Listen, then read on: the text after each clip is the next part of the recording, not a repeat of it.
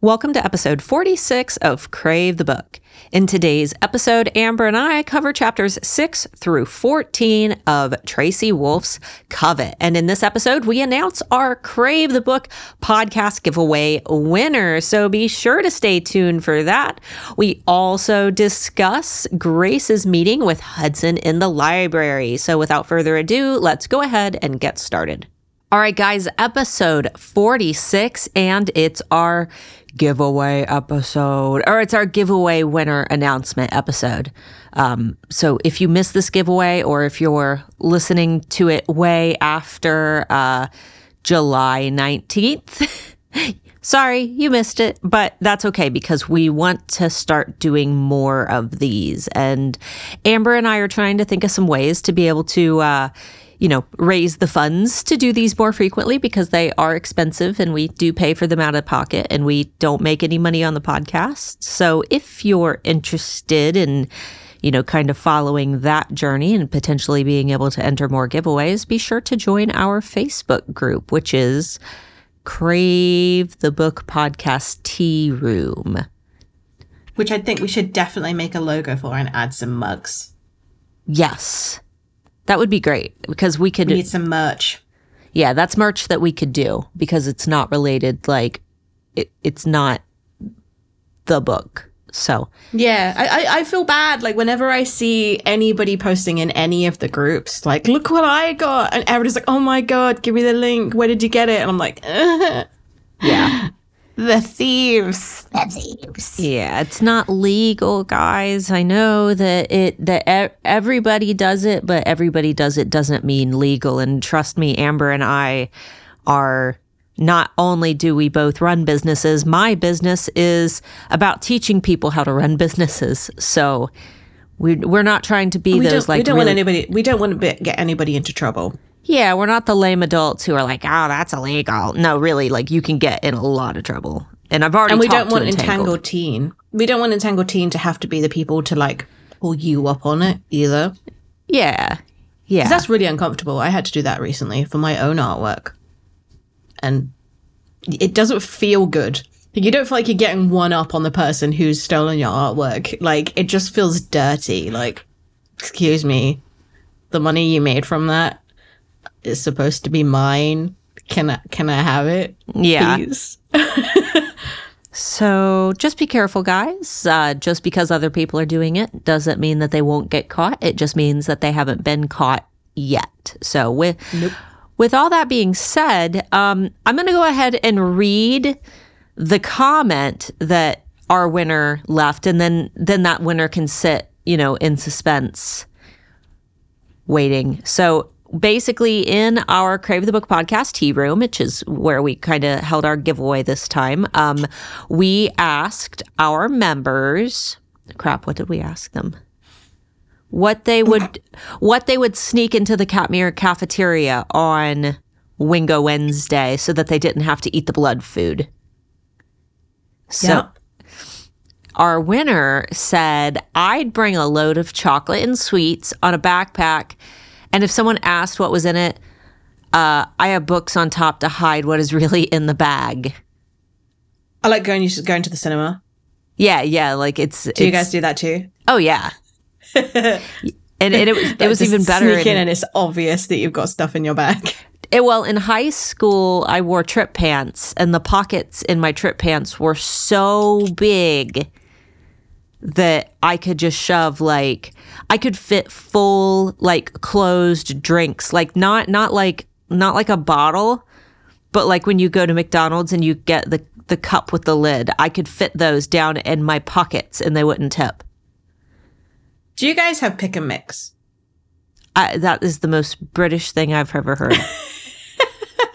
Pick and mix is when you you almost kind of get like a big takeaway, like slushy cup, I suppose, uh, or a bucket, and you have like almost a vending machine of all the different ki- types of candy you can get.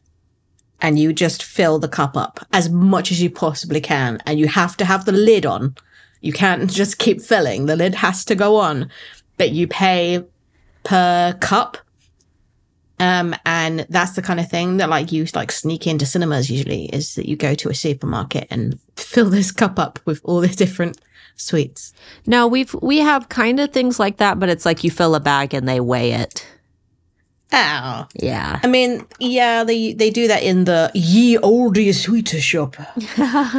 um, they do that. Um, but like that's where like they have like the big old weighing scales, and you say like, "Can I like, can I have a quarter of this?" And I'm like, i don't what does that even mean? A quarter of what?"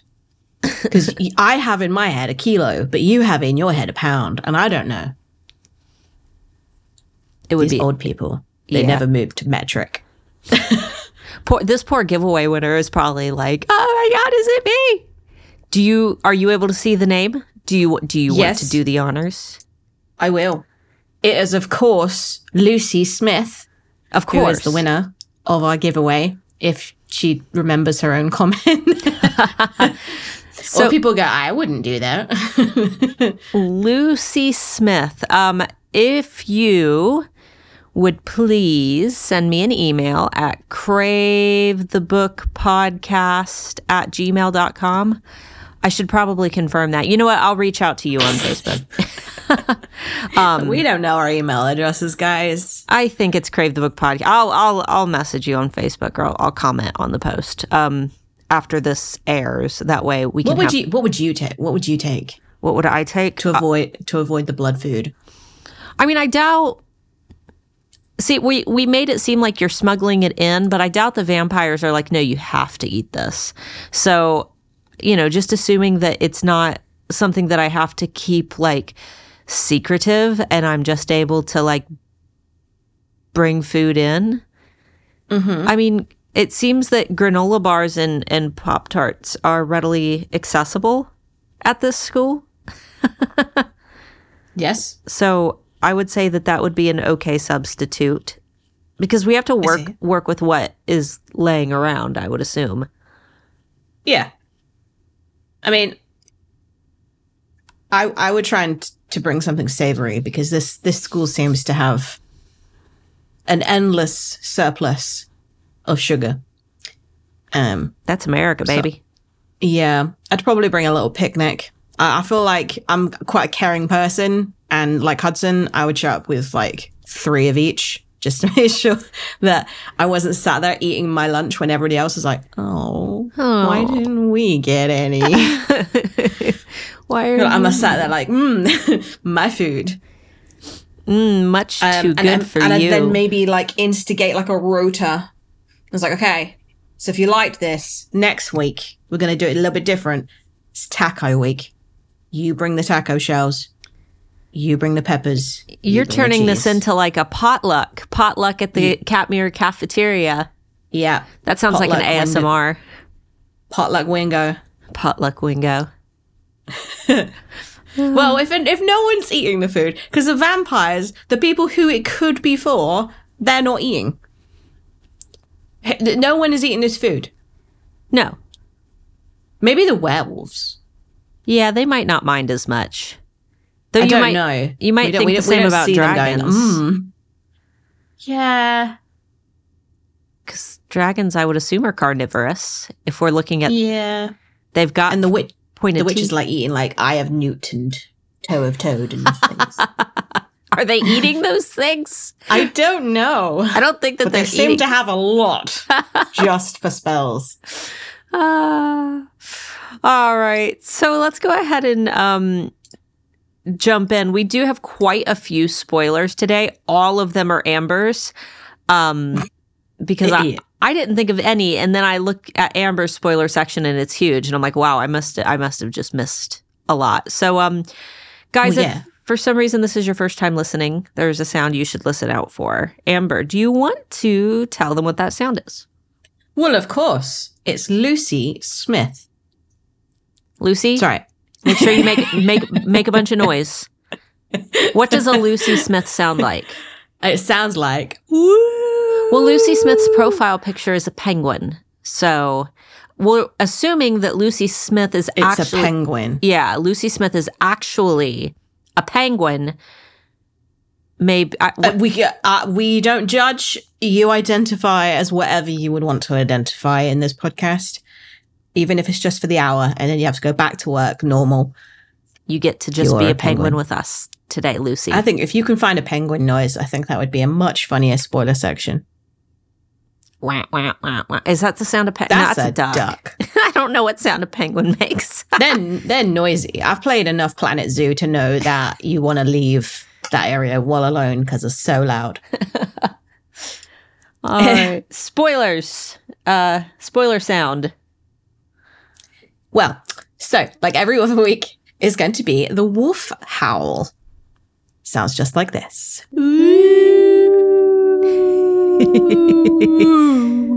Someday I'm just not going to put the wolf howl in, and it's just going to be us sounding like idiots. But apparently, everybody else who's listening joins in.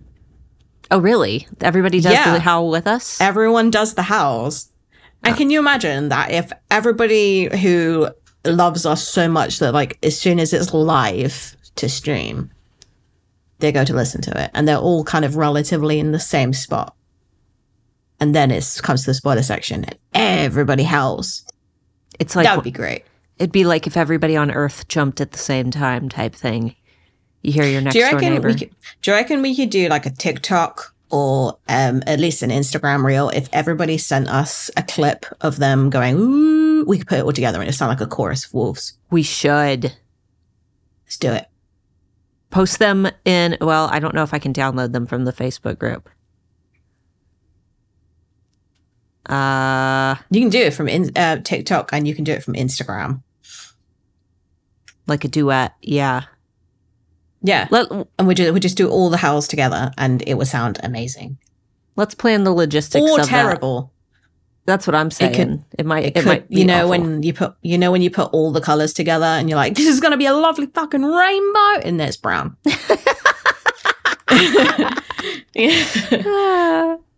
It's just browny gray. um, let's let's figure out the the technicalities of it, and then we'll figure it out because I don't have like. I'll, I'll do I'll do one for you to see what like how you can download it, and everybody on my Instagram is going to be like, "What the hell is this?" it's like I'm just howling for no reason, yeah. Well, you and it'd be great. We could get some dogs involved as well. We get some huskies. Aw, That'd be fun. I can't. My dog doesn't howl unless he's like severely distressed. I tried to teach it on cue, but it no. Well, for now, if you guys decide to do it, just tag our Instagram, which is uh, Crave Series Aesthetic, and We we'll, could just go hashtag hashtag crave spoiler or something. Well, that might be a hashtag already. Crave Crave the Book Podcast.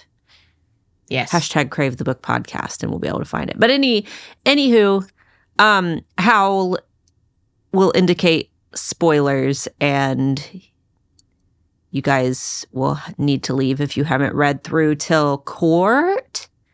Definitely court. Yes. Yeah, I went a bit crazy. Yeah, big big fan theories in the spoiler section. I I'm may have read them. All the tabs on my computer. I'm I'm lost. The heat is getting to me. I feel delirious. UK is seeing the biggest heat wave ever. So you'll have to London was the hottest place on earth yesterday. Oh my god. Did you like genuinely? I don't. I'm not exaggerating. it's so hot. Well, we'll Yep. we'll we'll speed round so you can turn your fan. I'm currently like like holding my arms up so that my pits don't stick. um, I look like I am doing the best imitation of Heather Ware Crab ever. I have a note about that. coming really? up. Yes. Okay, Um. Okay. let's actually get into this because Yeah. 16 minutes in and we've not said a single thing about what happened in these chapters. So, first of all, I just wanted to point out that when Hudson enters the cafeteria, th- this this is so relatable that he enters the cafeteria, everybody goes just totally like dead silent, looking at Hudson. Grace is obviously sitting next to Jackson, and they kind of like let go of each other's hands. And then there's Macy, who's just waving her arms around trying to flag him. And I can just, this is a movie scene. Like I, Yep. ca- I can visualize her like over, over here, over here, like waving her arms around while everybody else is just dead silent. And all you hear is like the sound of like forks and chairs. Talked. yeah, I, f- I feel like there's definitely been a nightmare that I've had that is like that. Where you're waving your You know arms when- around, screaming over no, here. uh, when you walk into a room and everybody just looks at you, like it completely, like just the clatter of cutlery. Just how dare you walk in? I would dance. I would just start dancing. I No. dance in any uncomfortable situation where I'm in front of strangers. I start dancing. Well, I will take your lead, um, and I will also dance and let you know if that stops it being awkward. It won't. I don't think it will. it won't, but one person will laugh. Sure. Yes. One. and it'll be me. you'll be you'll do that laugh thing where you're like, ha, ha, ha. please, please stop looking at me. stop looking. Um, so we get Grace's first panic attack, which you know what I, I've noticed is that Covet is the first book where she actually really, really has a panic attack, you know, like hmm or a described panic attack where she's like doing breathing exercises or maybe she's been having them all along and this is just the first time that we have like someone coaching her through them Yeah, but the, the problem is, like, Jackson's not actually seen her have one yet, I'm sure. Hudson's always been the person to bring her out of them. So it makes me wonder how many in the three weeks she has had. Because he seems to be, like, at least he knows what to do in Right. his own way. Like, maybe she's had multiple because it like that didn't seem to be like a, oh like what can i do moment. It was very much like a breathe.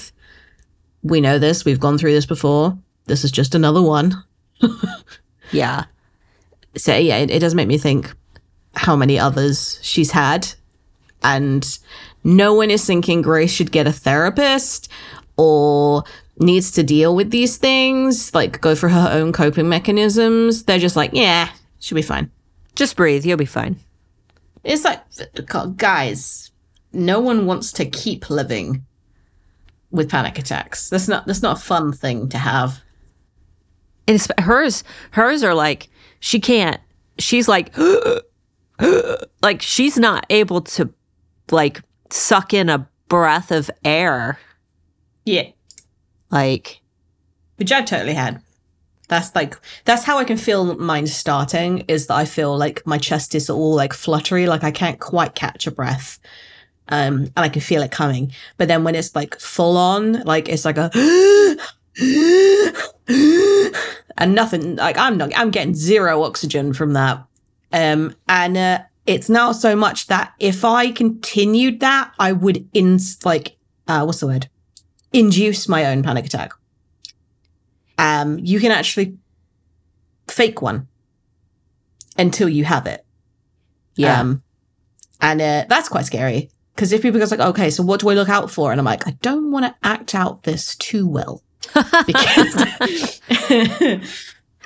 um but yeah like I, I feel like she's clearly had others and everybody's just like yeah this is fine yeah and that's quite a severe one as well. It's it's not like a it was it went from naught to zero like to from naught to 60 straight away. Like it she immediately couldn't breathe. It wasn't like a bottom lip wobbling oh god i'm feeling that that panic. He said one thing and it immediately resulted in her hyperventilating. And then he gets her calmed down and he still proceeds to make it worse.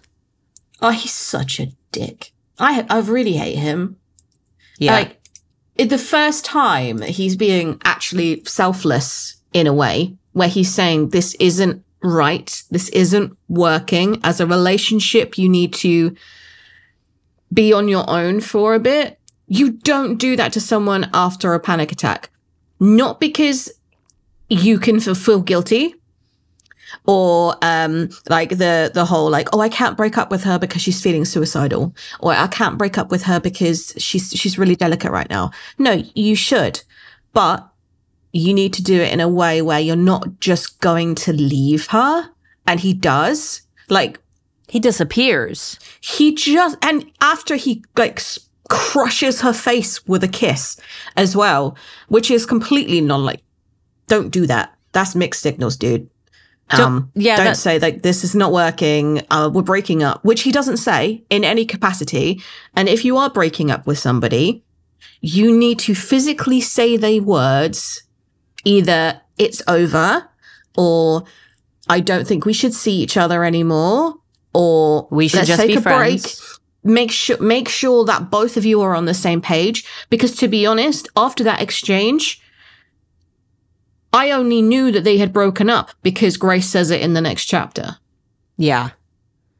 Uh, like especially if it ended in a kiss. Like that's very confusing to anybody. So d- don't do that no matter how in love with them you are and if you know that it's not right if it's going to fix itself you'll get a kiss later like hold off on the love if you're trying to break up with someone because that uh, that's just confusing Yeah, if you're like both if both parties are mutually agreeing to break up and you're able to share like a friendly like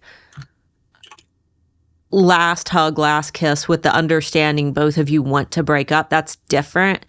But Mhm. every single time that I have been in a hard breakup that I I wasn't choosing to break up, I was being broken up with. I've always like had to deal with like that last kiss and it gave me that hope and that's not what you want. no not at all Yeah. and you, you wouldn't want to do that to somebody who you who you love you wouldn't want to give them false hope when they when it's not working because that will uh, it's not that they're not they're not going to try if you don't give them hope but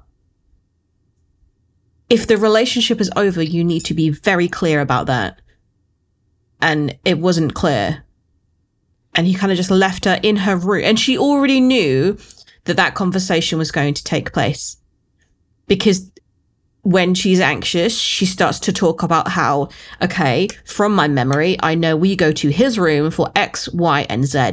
This is neither of those letters because we're going to my room.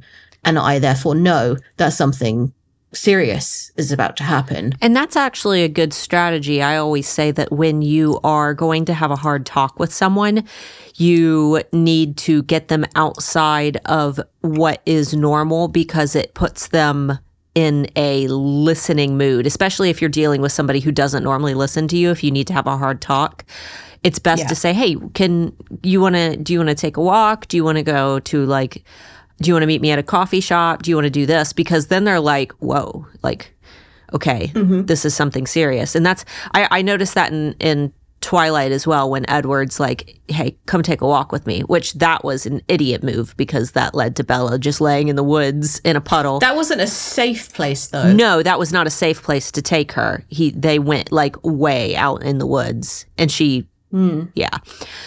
And I, I am, I'm honestly surprised that because based on what I know about Forks, Washington, and like bears and wolves and things, I'm surprised they still found her alive. Yeah. she could have, she could have died from exposure. She could have died from anything. And he was like, I'm going to ditch you because the lifestyle that we have together is toxic and I'm dangerous for you. So I'm going to abandon you in a, in a jungle. Okay. Bye.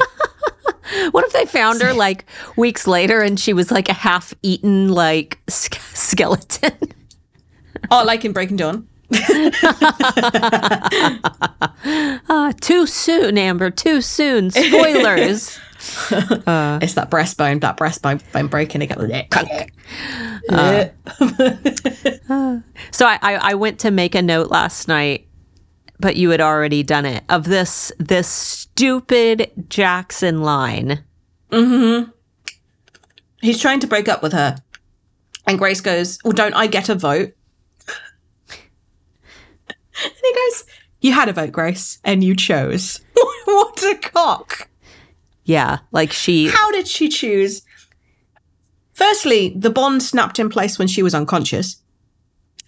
Secondly, he chose to not be with her. Whether it was that that was his end goal and he changed his mind, he chose to not be with her and then put her in that position. If he had doubts, then why wouldn't she have gone with someone at the end of it anyway? But yeah, you you you chose knob. What a knob. That would be that would be like like if you fell asleep during a movie and someone's like you chose to fall asleep. Like no I did not. You chose to you chose to to cry when the when the dog in the movie died. Like what? Also, if she did choose, she would have literally won the circle trial, kind of died or whatever she did in the hole, came back to life. Hudson goes, Keep your hands off my mate. And then she goes, Oh, thank God, finally. Yes, bye, Jackson. Yeah, but they've been trying to hold on to this relationship even after feeling nothing because the mating bond isn't there anymore. I I only think that it was awkward, not because there was a mating bond, but because of the way that he acted throughout Crush. Yeah. Like that's not a oh the mating bond doesn't exist, so therefore we can't have a relationship, or a mating bond exists with someone else, and therefore my relationship cannot continue. It's a you disappointed me again and again and again and again. So actually, maybe I've fallen out of love, but I wasn't aware of it until somebody said, by the way, he's not your mate anymore. Because at no point during the trial, either, whenever she was talking about how her mating bond broke, she was only talking about the pain that it caused and that she wished that she had had a chance because Cole was the one that did it. At no point did she say, I wish I had Jackson by my side, mate or not. Like, at no point did she, like, look for him in the crowd and get that resilience from it. It was a resilience from seeing her friend circle, not specifically Jackson. He wasn't her partner for a very long time. And that's when she chose not to be with Hudson, but to not be with Jackson. Yeah. And I'm like, well, he's kind of saying that she was the one with the deciding vote, that she was the one that decided and chose, and yet he took no part in that whatsoever. And he's the one that's doing the selfless move of breaking up. He's he's giving her a chance to move on. Yeah, and I, I mean, some of the things he did say, something like they were very true. It was the I can't stand looking at my brother's face when you walk away, and that's not not something that I was expecting from Jackson, but also if you're in love with someone, that shouldn't matter. Especially if it's your brother, because there's going to be the rivalry factor. Yeah. Like, if you found out that Mark's best friend was in love with you, mm-hmm. and Mark went, Oh, I can't stand to see the way that he looks at you, so let, we're breaking up. You're like, Pardon? Like, what? Yeah. At no point did he say, I see the way you look at him, or I see the way that you are craving his attention, or I see the way that you are um, mirroring each other and doing the things like like a couple would and i feel like i'm the third wheel and that shouldn't be it in a relationship. Instead it's all about hudson who has been in love with her for however long they've been together. And and that's the issue is why wouldn't he look at that it's been the it's been the consistent theme with Jackson's character. Even even you know early on in Crush where Jackson he does not consider how Grace feels about things before he makes a decision. And despite the fact that it's good that they ended up breaking up because he's been a douche since the last book he's he never considers how things are going to affect Grace or or at least be able to give her a choice. He thinks he knows what's best for her. Mm-hmm. And, and I, I also think that he because Hudson was in her head, he would have never seen how he looked at her before. So he thinks that this is all since the mating bond snaps in place. But actually, if he had seen Hudson this whole time, he probably would have noticed that he was in love with her anyway. Yeah, from the beginning. Mm-hmm. And and that's why I said Jackson's the one who put the whole it's just the mating bond thing into Grace's head in the first place. Um, because he tells her that eventually she will love Hudson. He's like, you know, she says, I don't love him. And he's like, don't worry, you will. Once once you let the mating bond work its magic, you'll you will. It'll snap into place. And then the entire book, every time she starts to feel anything for Hudson and starts to actually like work into a, a healthy relationship with him, she's like, oh, it's just the mating bond. Yeah. Which is just, it's so sad that like neither of them gave a chance for it to work because neither of them communicated anymore. I mean, uh, I mean, throughout these next chapters, she's immediately thinking he doesn't want to be mated with me, and that's the reason why he's researching mating bonds. Yeah. Not uh, well. This thing has happened. This this disease has happened to me, or this affliction has happened to me, or anything like that. It's actually well, th- this life event has happened to me, and I want to know why, or I want to know how it happened, because it shouldn't have been able to happen. Not because it was a negative thing, but because it's never happened before. But she immediately assumes that Hudson doesn't want to play any part of it and he wants to immediately revoke it because Jackson did exactly the same. Yeah, and and she's so in it's a couple weeks later and she decides to go to the library to finally start doing her research for her you know, final in assignment. shower for an solid week. Yeah, she's she's like, "Well, I didn't I didn't cry in the shower today, so I must be okay to leave my room." And um cuz she still does have to graduate. That was like the big stressor of our last episode is that poor Grace, she hasn't been at school for most of this school year and she has to make up a bunch of assignments. So she goes to the library in her ripped up sweatpants and One Direction t-shirt to go kind of have like a what I assume is a late night study session. And wouldn't you know that she walks in, and of course, She, she Hudson- also finds out that Jackson hasn't told anybody, yeah, yeah, she and she, which is like she thinks is a good thing. He's like, "Oh, he's sparing me the embarrassment." No, he's putting all of the embarrassment on you. because you have to break it. Yeah, Yeah, not that anybody would have gone. It's a bit weird that Grace hasn't come out of her bedroom for a week. I mean Macy has Jackson to know. has. Well, yeah, Macy has to know, but also, wouldn't all of the circle and all of the people that you'd think would be very close to her, but apparently even uh, Hudson doesn't know. So therefore, who did he actually tell? The circle has to know because, or not the circle. I'm sorry. the The order has to know because they haven't been going to the lunchroom, right? It. She said that Jackson and the order have like kind of disappeared and they're off doing their own thing. I don't know. I just I, feel like he has put all of the onus on Grace to be the one to break the news to people that they're no longer together because he was an absolute coward and didn't want to tell people that the reason why they've broken up was because A he found a spell to break a bond and B that he was the one that broke it. Yeah, because Like- it really is all his fault, and he would have to admit that. Yeah. Yeah. Because Gr- Gr- Grace, like, she's like, well, it wasn't my choice to break up, and he just kind of dumped me on my bedroom door. Yeah. Um. So we get. Did did you listen to the song? Do you know what this? no, I know that James No. Bay is like. eh. I wrote it down because I wanted to, and then obviously I got distracted Well, by life. Life got in the way. see, the thing was, I was gonna, I was gonna like, if you knew what the song was, because I don't, I was gonna have you sing it. Oh, Darn. I know some J. I know some James Bay songs, but not that one.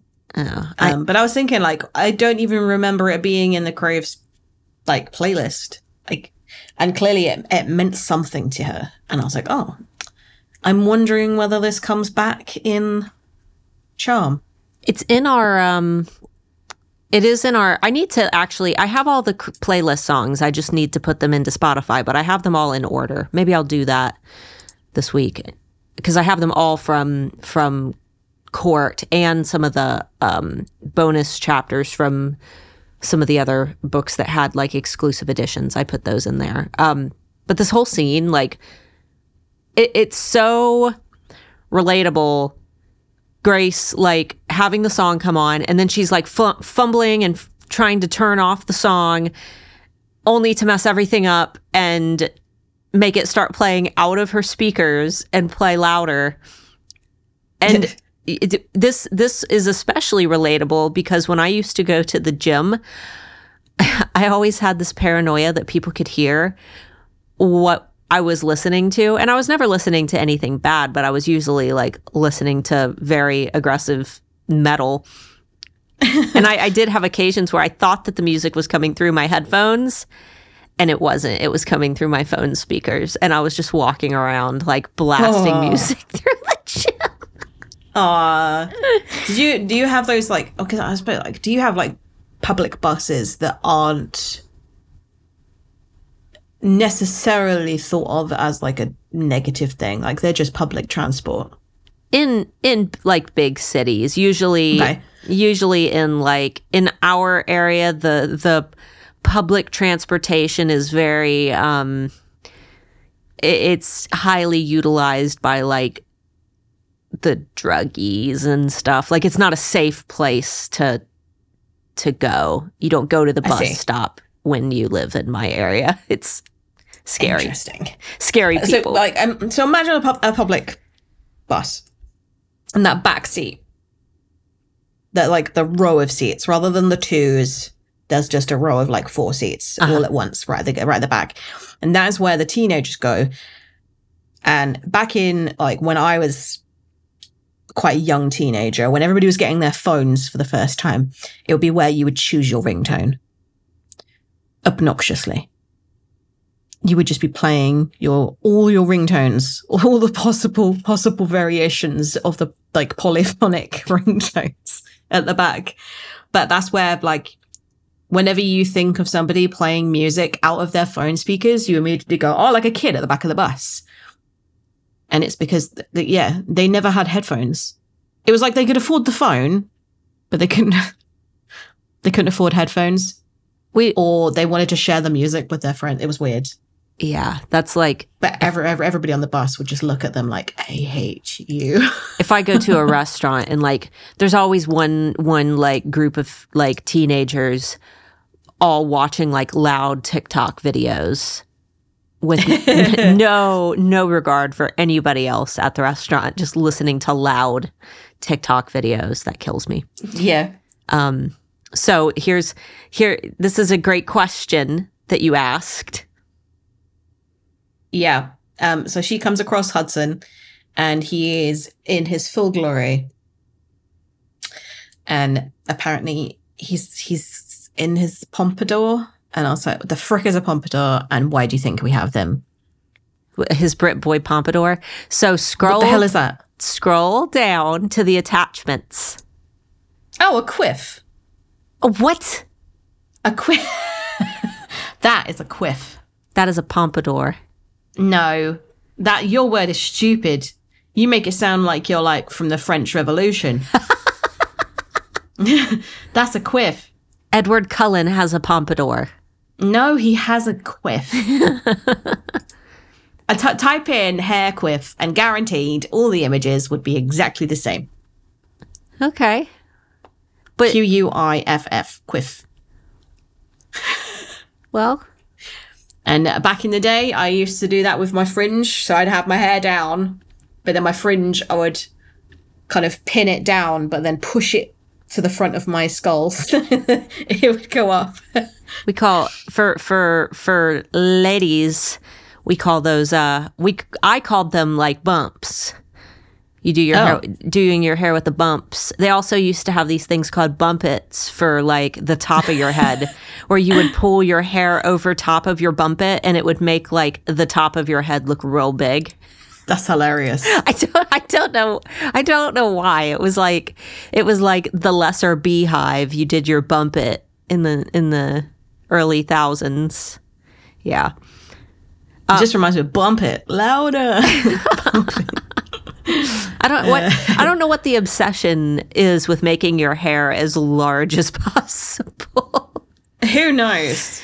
Who knows? It's never I think it's like like I think that they that happens from men who like obviously have a lot of hair and they want to show it because a man with a lot of hair at a certain age is quite a um a feat. I mean, my poor husband. He has, he has none. yeah.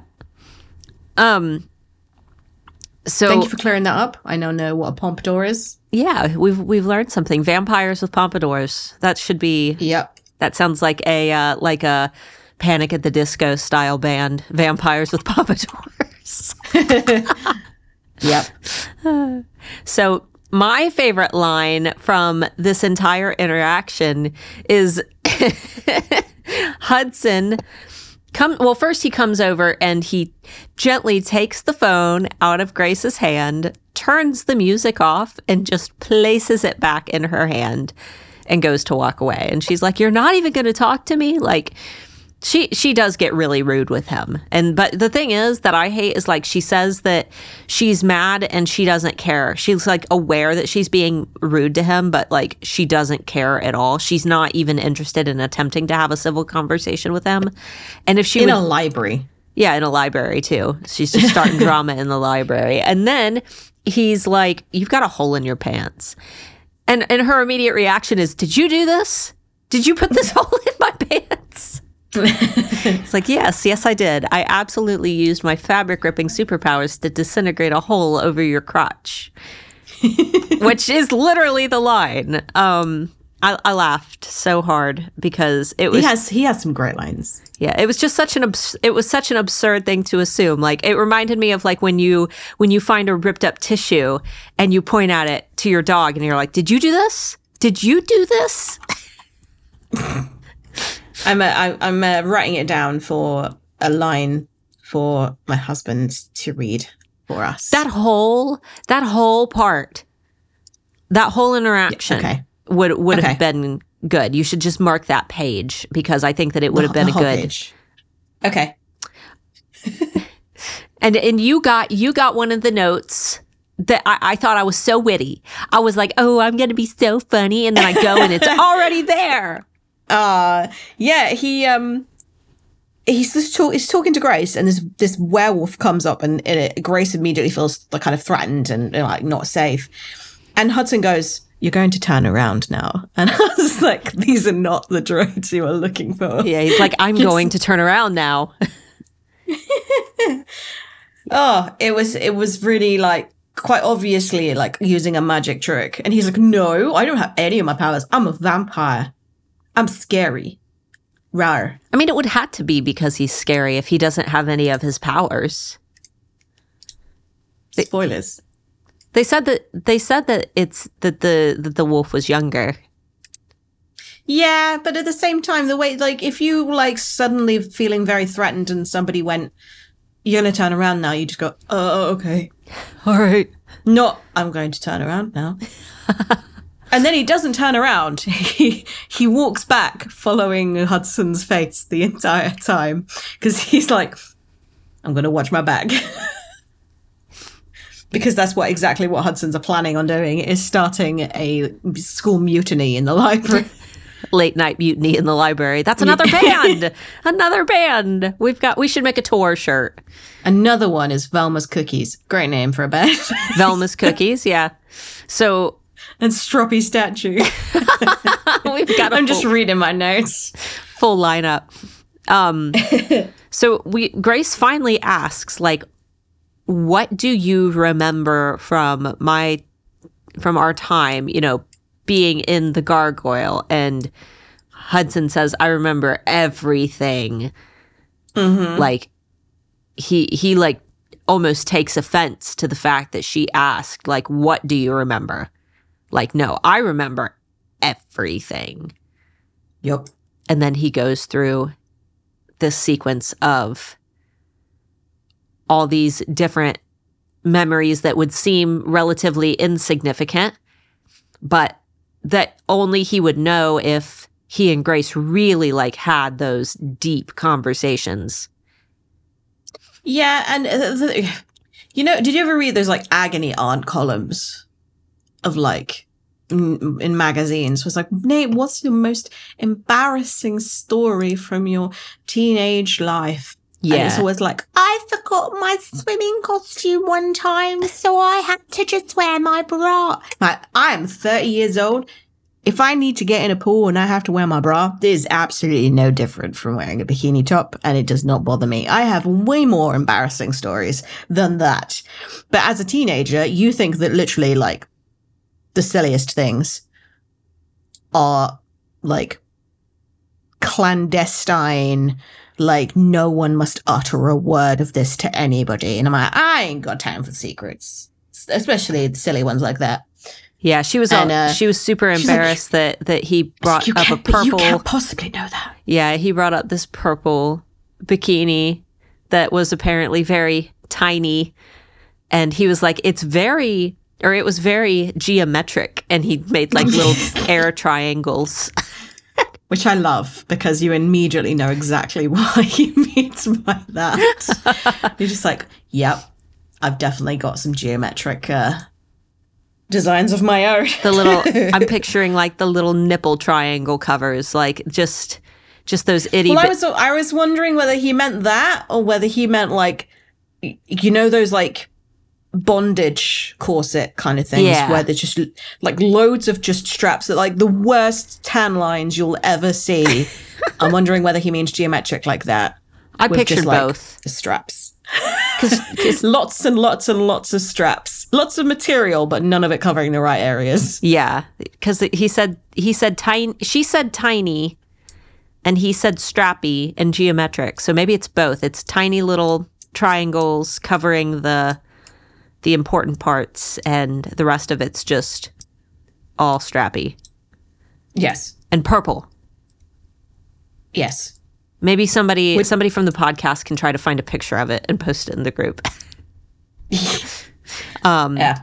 But yeah, we we we we find out that uh, Hudson starts like going through her like rerun of all of her memories that she shared with him, and some of them are really stupid. She's like, I haven't told anybody that, and I'm like, "Ugh. woman, you need to get some priorities as to what is an embarrassing story and what is not an embarrassing story. And Velma's cookies is not worth the weight of that memory. No, no. Velma, she she apparently went and got cookies from Velma, who was a old lady who ran a bakery in California and every day she went and she got a chocolate chip cookie and an oatmeal cookie because she didn't really like the oatmeal cookies, but she wanted to be nice, so she always ordered them. And then she was really upset because she realized that she never said goodbye to Velma. And it, here's the thing my, my thought was that okay we got heather ware crab right and we have mm-hmm. uncle phil what about velma Velma's the big bad evil. Yeah velma I'll tell you what though, a cookie shop, cookie shop would definitely be a nice ASMR. velma's cookie shop. Well we were going to do the uh the one from later in the book that has to do with cookies. Yes. so baking Okay. baking cookies. So I'll, I'll i might incorporate that in. Um we we also find out grace asks like what were what did we do the whole time? And hudson's just like jumping jacks. Lots and lots of jumping jacks and she's like but i hate He says it in a way that you can like, do I believe you? But also that's so ridiculous that it's going to have to be true. and he answered so quick he's just like jumping jacks Yep. It does make it does make me wonder like just how much of it is actually true. Because like you know when you're you're like, I don't want to tell this person the truth because it'll hurt more than anything. Like for example, we just were naked Yeah. a lot. like she'd be like, What? But he's just gonna say like what they did at the beginning because that is what her mindset is currently. yeah And if it was Jumpin' Jacks, then that's the lesser evil of telling her that than letting her know exactly what they got up to because we don't we still don't know and we won't find out until Charm comes out. But we can only assume that that would be maybe a week of their time together. Are we going to get a lot of jumping jacks and charm? I hope not. Like every That's day? boring writing. Because she, she's a because she was a gargoyle the whole time. She was stone and and he- No, no, he says no. He says no. He's like, you shook the room when you do it, and then he like he realized just embarrassed how embarrassed she was. He was like, no, you weren't. Like, it's fine. oh, I missed that. He did. He did say no. You no, you weren't. Like it was all a joke at her expense because it sounds ridiculous, and immediately diffused the situation. Yeah, because he was like, I tried to get you to do like a quieter hobby, like skeet shooting, but Yeah, like he's he's constantly trying to cheer her up and make her feel less self conscious of herself. she wants she wants to be self conscious with herself. Like she wants to she wants to be mad right now, and this is just a toxic time for them to even try to have a commute or have any communication with each other. Like it's not it's not a good time. And she even she turns into a gargoyle out of spite, and he starts like panicking. But he- It's just mean. Yeah, she's purposefully being mean. It's like someone's like doing a silent treatment or just storming off. It's such a childish way of diffusing a situation or um, settling an argument. Um, like trying to get one up on somebody, trying to get like like get even. It was like, well, if I do this, then you'll then you'll shut up, won't you? And it's like, really? Have you not learned anything? How old is how old is Hudson? It's like the equivalent of like pretending to be like sick in the hospital or something. yeah. Like It's it's so silly. It's so silly, and so something that like he was he was trapped in with her for four months. Wouldn't you assume that your significant other would also be terrified that you were doing it again and you weren't aware of how you got there? yeah. She's only just understanding her own powers. I'm also wondering if she goes back to a gargoyle right now, would she get her memories back? Like just full like full like turning Yeah. Is she able to do that? Because she said that she can kind of control how far she goes, but what would happen? Not yet. She does in court, obviously. Hmm. It's probably one of those like went- not yeah. worth the risk. I don't know. I think that it's worth the risk. I would I would have definitely tried it when I was alone. I've got no stakes. What if What- you get what's stuck Cyrus all gonna do? alone? What's Cyrus going to do? He's like, he turns up and he's like, I'm, he- I'm here to take the gargoyle. Uh, she's stuck as a gargoyle. He's like, what do you do with that? Put her in the garden. You're like, oh, okay. Like, he's not going to put her in the dungeon. That's a nice decoration. yeah, like, I, I just, I I feel like she, Grace doesn't want to know. And I think that's the issue. Yeah. She's going to ask all these questions, but she doesn't want to know the answers. And I think Hudson notes that he she doesn't want to know the answers because even us as a reader, and we obviously don't get a lot of Hudson's lines. We get his point of view a few times for chapters, but we can assume what went on. Is Grace that naive? yeah. So annoying. She's naive Grow the up. entire series. You definitely got dick. Okay. definitely. because he immediately says like um so did the did the mate did the mating bond snap when we were um uh, when I was a gargoyle? And he's just like oh no the the, the mating bonds don't exist when you're in the gargoyle form because it, it fades away. He already knew that without doing the research. And she could have gone wait if I was there for four months without a mating bond to Jackson? She doesn't. She just completely ignores it. Like it wasn't even part of any information that would be worthy to her. Yeah. she's dumb She doesn't ask the right questions. She asks the stupid ones. Like, she's a dumb dumb head dumb, dumb head. And then she gets even dumber because Hudson's like, he's like trying to pack up. And she's like, she's like, I, I'm not done talking to you. And he's like, no, the library's closing. And then he's like, I'm going to walk you back to your room. I don't want you to walk me back to my room. Like, I Oh can yeah, walk she's like, he myself. like trying to ar- arguing with a feminist. It's like, come on. Yeah, it's it's it's it's to the point where he just wants to talk to her alone and be able to continue the conversation, but it, at that point she's taking it as like he she's almost assuming that he's coming at her like Jackson would, like she is taking what she knows about Jackson's behavior, how he thinks that she's incapable, and she is assigning that to Hudson. When Hudson knows that she's more than capable of walking back to her room on her own, he just wants to be able to continue their conversation.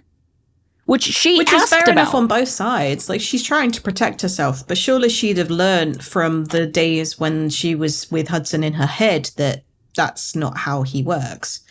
But she doesn't. She immediately assumes the worst of him. Yeah. And she does say, like, I am scared. And he's like, Of me? Really? And I'm like, You literally just told a werewolf to turn and fuck the fuck off. And he did. And then when she asked you how you did that, you said, Because I'm scary. And then she goes, I'm scared of you. And he goes, What? what? That's crazy. No way. He is a little bit dumb sometimes. But yeah, the reason for her strop and the reason for her brattiness was so uncalled for. So uncalled for. But I am living for it at the same time because some of the. I think there's a fine line between her being a bitch, but also flirting with him. And the flirting is the bits that I'm enjoying. Um, and when she's a statue as well, like she says that she she can she says i gasp because i can feel hudson deep inside me. And i was like yes. um but yeah when she comes out and he's like that was the most immature use of your powers i've ever seen. And she goes no no no no no. An immature use would have been turning you to stone. And i was like yes that's funny. That's funny bratty gets your point across. And you also win the argument and leaves him like flopping like a fish like uh uh what do i even say to that but the reasons for it was stupid Amber woke up this morning and cho- chose chaos. did i Yeah.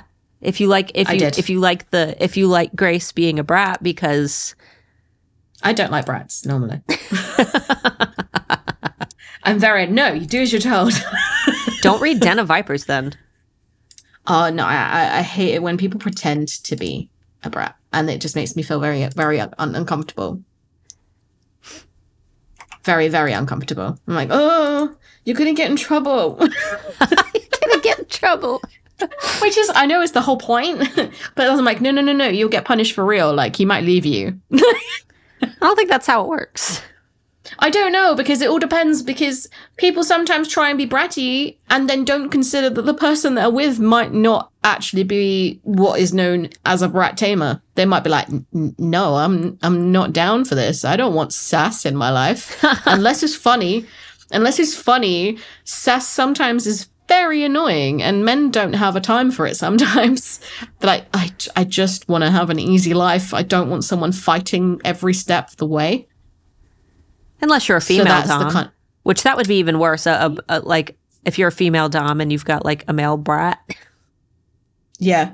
I just I, I I don't I don't understand the dynamic. I can I can see people having it and enjoying it and I'm like, yes, cool, but I'm gonna stay over here and behave. On that note, do you want to get into spoilers? Yes. They're all yours though. Woo woo woo. Woo woo woo. Woo woo woo. So there's a bit in the Katmere Insider's Guide where Hudson is talking about the way that Macy plays chess. And she's just awful at it. She's they use it I think that they use it as a way to talk while they're able to do kind of something else. You know what I mean? Like it's a good way for Hudson and Macy to talk and connect. Yeah, I, it, I just it just reminded me because I wasn't aware that they played chess uh, when I was reading the Insider's Guide, like because that was such a passing comment in that one chapter that I don't think gets brought up again, No, but apparently it's So something I- that they get together to do. Like all the time. And uh, yeah, apparently Macy just makes moves up, yeah, she is. and uh, yeah. I was just imagining like their exchange. Now I've read the Katmere's inside Insider's Guide, and now know that she's really bad at it. Their exchange, like their conversation over breakfast or dinner, was it dinner? Di- uh, yes. Yeah, uh, their bre- their dinner kind of conversation makes even more sense to me, and it just, just it, I love it. It's great. Yeah. So, So, that was that was one of my my things. the next one's a big one. So if you guys haven't Yes. read Court yet, then definitely leave now. yes, um, buckle in, guys. So Big theory. we both we both know that of the two colors for a mating bond, Jackson's would definitely be black, right? It would never be green. Why is green even in the discussion? Yeah, and I always pictured it as like a green and black, like kind of twist, like they like two threads kind of Like twisted cable. together. A couple people have said that it's like gradient, like it turns from black to green, but that's not how it's described. They're like kind of like no, I'm woven. imagining like a plait, yeah, yeah, like a braid. yeah, Um, and I was thinking like now Grace has like broken the mating bond and everything. The first time she goes into being a gargoyle in this the library scene with Hudson, she notices this green string for the first time. If she's always been a demigod, that string would have always been there because she would have just noticed it. Um, because she was going through in the laundry scene, she goes through all of them. She knows what every single one means. Um, the only thing that's changed is Jackson's bond has been broken, which would have removed just the black. So I was thinking maybe Jackson's black bond was wrapped around the green demigod string, and that was how she attached it. So that it was never actually its own bond. It was attached to one she already had. That's my theory.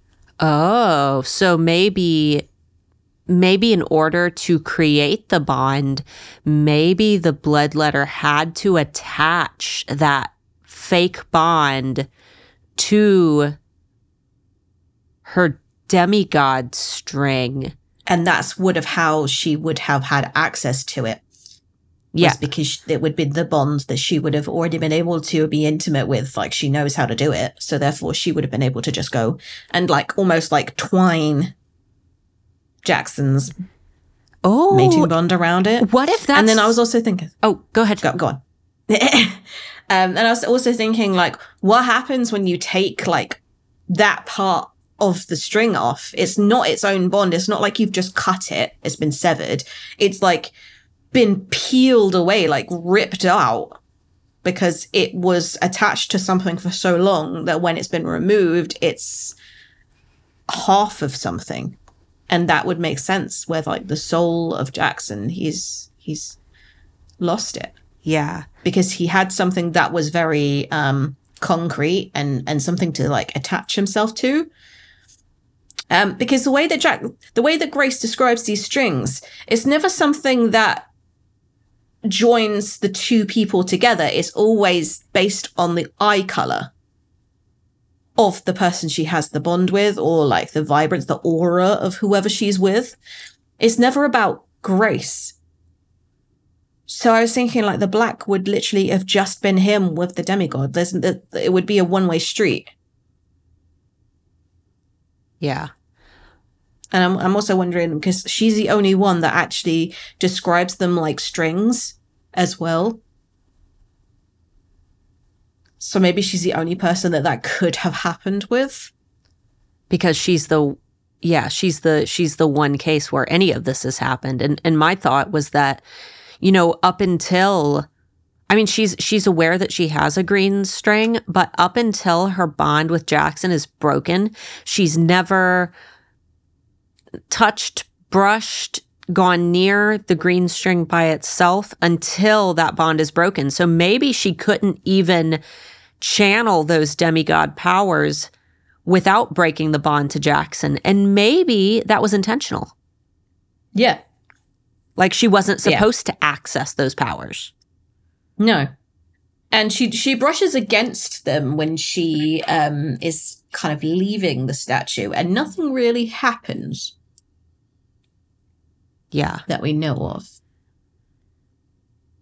But yeah, I was just I was just thinking like she was channeling like energy down the bond um when Hudson was draining Jackson and it worked fine.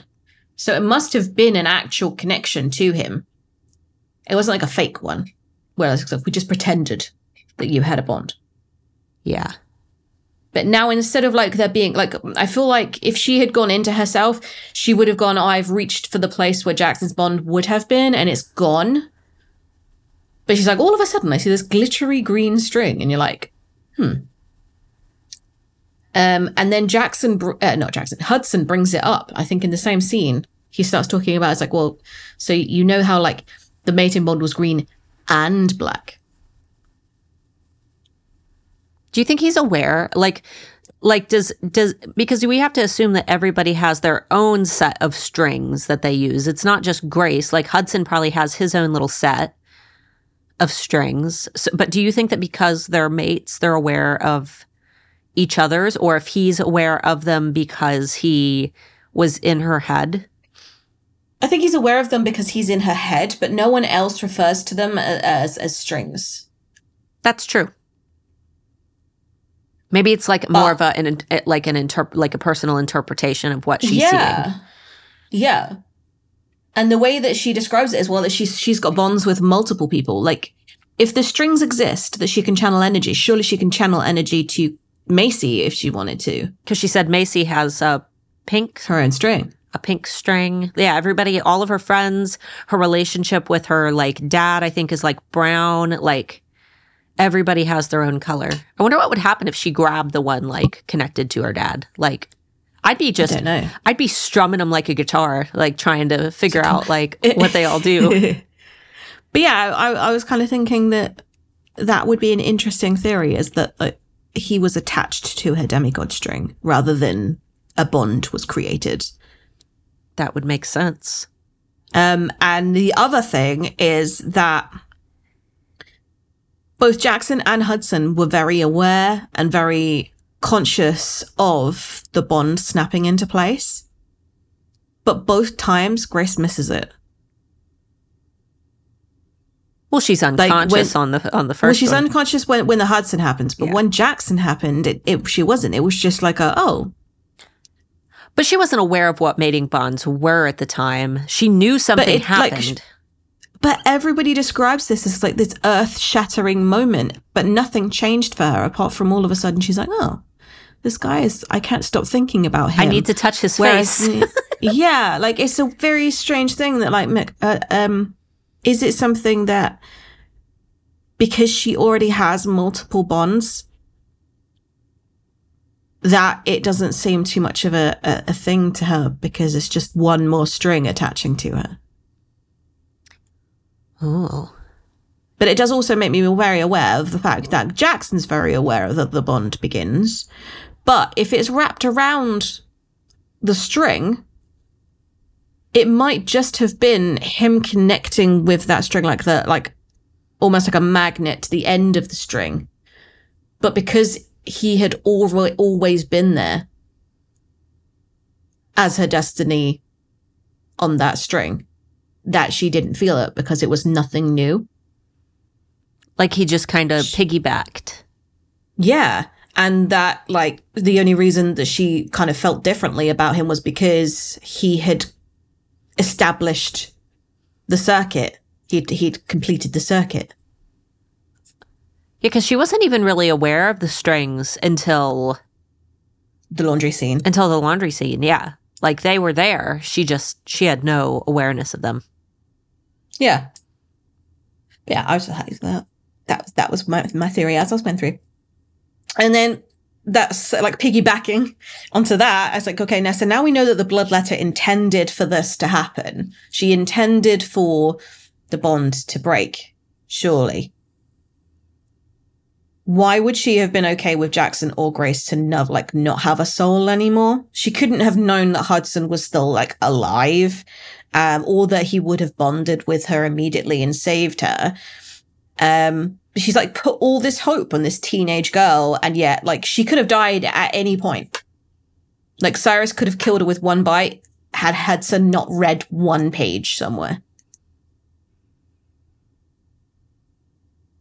Hmm. Like So she's, she's- put all of her faith in this this idea. That's like, well, I, I needed this to happen, and is eh, every everything's very stringent on these events happening in the correct order. But she doesn't seem to be like very good at like puppet stringing the rest of it. Yeah, because she's she's opening like I'm I mean unless she's trying to be respectful of the fact that like Jackson is trying to make a choice. Because I'm assuming that she sees Jackson kind of as a son. So maybe it's like he's asking to break this because he's unhappy and she's like, "Okay." Maybe. Unless she knew that he wouldn't actually do it like once he had it. hmm. This whole scene Have you watched do you watch Stranger Things?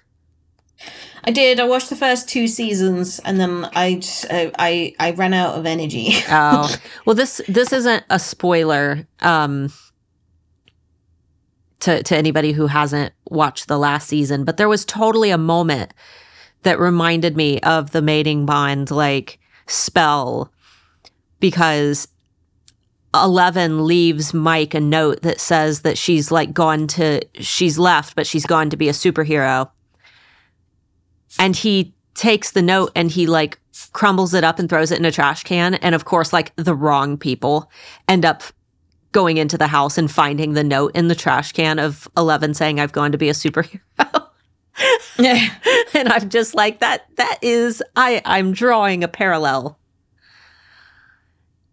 Uh Interesting. interesting, interesting. Yeah. So there, there's those are my weird theories that I, I came up with just from today's chapters. I mean, maybe some other things will jump out to us as we're reading more. Oh, I'm sure they will. Like, oh, damn it, I forgot that happened, kind of things. Well, guys, let us know what you think about the theories in the Crave the Book podcast tea room on Facebook, because that's where we're going to be doing all of our fun discussions and maybe maybe eventually we'll do some games and stuff in there. We've got quite a few members, so don't be afraid to post anything crave related in the group. You can you can use that group to post whatever you want as long as you put like spoiler warnings and stuff. So, um Guys, thanks so much for listening. And thank you to everybody who joined the group, who entered our giveaway. Thank you to Lucy Smith, our giveaway winner. We'll try to do some more of these very, very soon. Um, and, and we're trying to work out some ways to maybe be able to create some like funding opportunities so that you guys can help us to hopefully fund even more giveaways because we would love to do them all the time, but they are quite expensive and we want to be able to do more of them, but we also don't want to go broke. So, um, all right, guys, thanks so much for listening and we'll see you next week. Bye bye.